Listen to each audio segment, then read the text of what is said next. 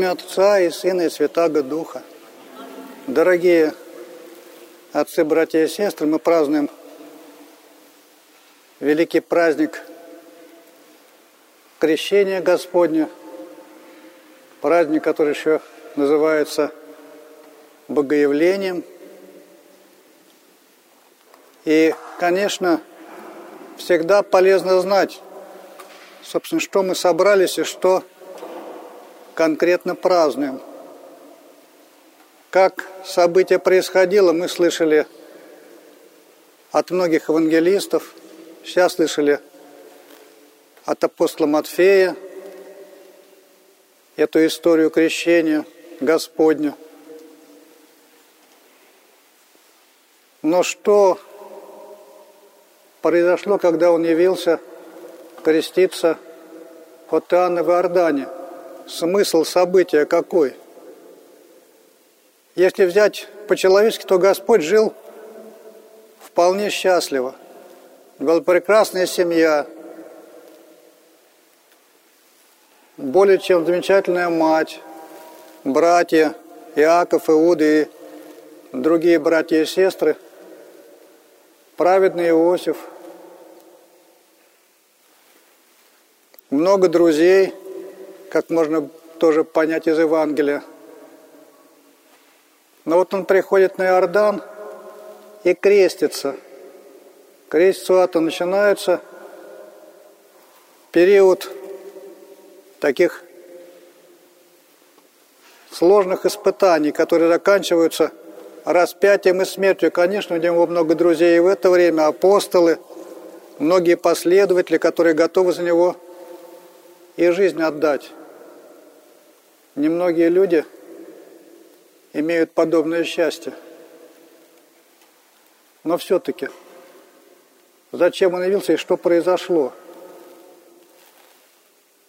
Как говорит предтеча, это агнец, берущий на себя грех всего мира. То есть мир погрузился во грех, во тьму. И вот этот человек, что значит взять на себя? Но это когда кто-нибудь должен, а я беру его долг на себя. Но причем не долг одного-двух, а долг всего мира. То есть я не должен, я беру долг на себя, и я расплачиваюсь за этот долг. Собственно, это и произошло. Но здесь возникает такой непростой вопрос. А вообще-то Бог не виноват ли в том, что произошло? Собственно, Он-то мир сотворил, и многие говорят эту претензию, ну что Он натворил? Он сделал этот мир, в котором мы все живем и мучаемся. Но что Он сделал? Когда Бог мир сотворил, Он сказал, что все очень хорошо, хорошо весьма, и сотворил человека. Вот когда мы говорим, что человек виноват в том, что он натворил, скажем, человек сделал какой-нибудь механизм, который стал работать не так, как вот плохо сработал, что-то произошло, авария какая-то, трагедия, травма. Конечно, человек виноват. Творец, который делает механизм, он виноват. Если, например, у человека есть животное, собака, она кого-нибудь покусала, человек виноват или нет? Виноват. Так и, собственно, и мы судим. Почему? Ну, потому что надо было воспитывать собаку правильно, у нее инстинкты. А если она плохо воспитана, у нее такая порода опасная, с нее надо держать на привязи, на цепи, чтобы она никого не покусала. Хозяин виноват, он, в общем должен отвечать по закону. А вот если родители родили ребенка, и он что-то натворил, они виноваты или нет – но их вместе не сажают с этим ребенком и не казнят. Бывают такие страшные вещи ребенок натворит, что а родители не трогают. Конечно, есть вина в воспитании и так далее, но все-таки автоматом это не переносится. Вот что сделал Господь? Он сделал вещь совершенно невозможную для всех, кроме Него. Он создал человека – который потенциально равен Богу. Вот он дал такую природу, создал и таких людей, так все устроил, что человек может превзойти самого себя и стать Богом. Собственно, такой замысел у Бога и был. То есть сотворить, вот не родить, Бог, Отец родил Сына, вот, и изводит Духа, это мы знаем. А создать, как будто родить вот таких совершенно других существ, людей, которые могут стать равными Ему.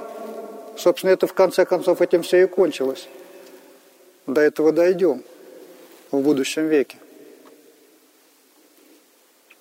Но вот этот человек мог стать, превзойти свою природу и стать Богом, а мог извратить свою природу и стать подобным животному.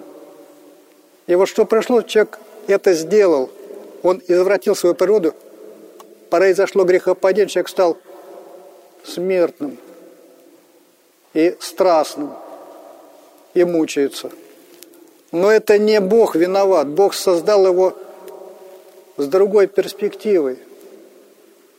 Но перспектива такова, что человек может превзойти самого себя, но превзойти может и в плюс к Богу, и в минус против Бога. А вот иначе просто невозможно.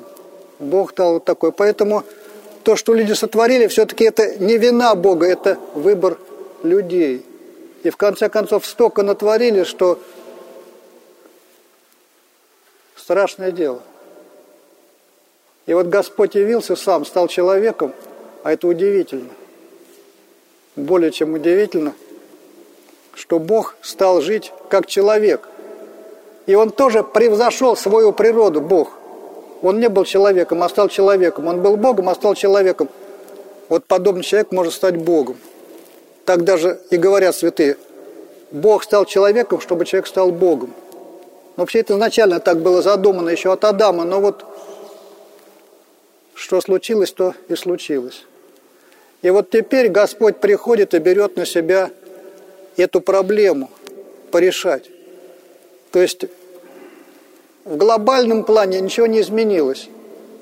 Но ситуация такая стала плачевной, что человек надо было вытащить из греха и смерти. Вот этим, собственно, он и занялся, когда пришел на Иордан, к Иоанну, креститься. Он взял на себя эту проблему нашу и стал ее решать. И решил. Через принятие страданий, смерти и воскресения. Решил как человек и вместе как Бог.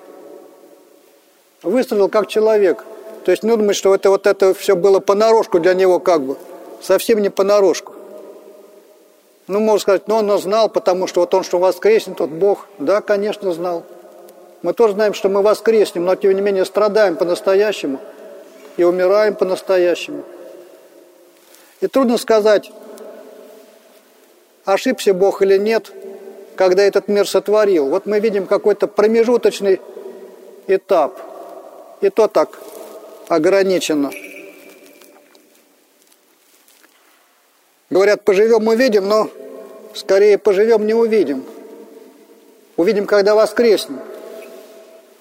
Уже после всего, когда мир кончится, все воскреснем, мы увидим, что Бог натворил.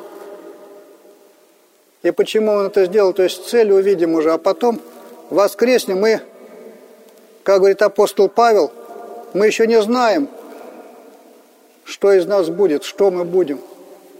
Но знаем, что когда воскреснем, будем подобны Ему.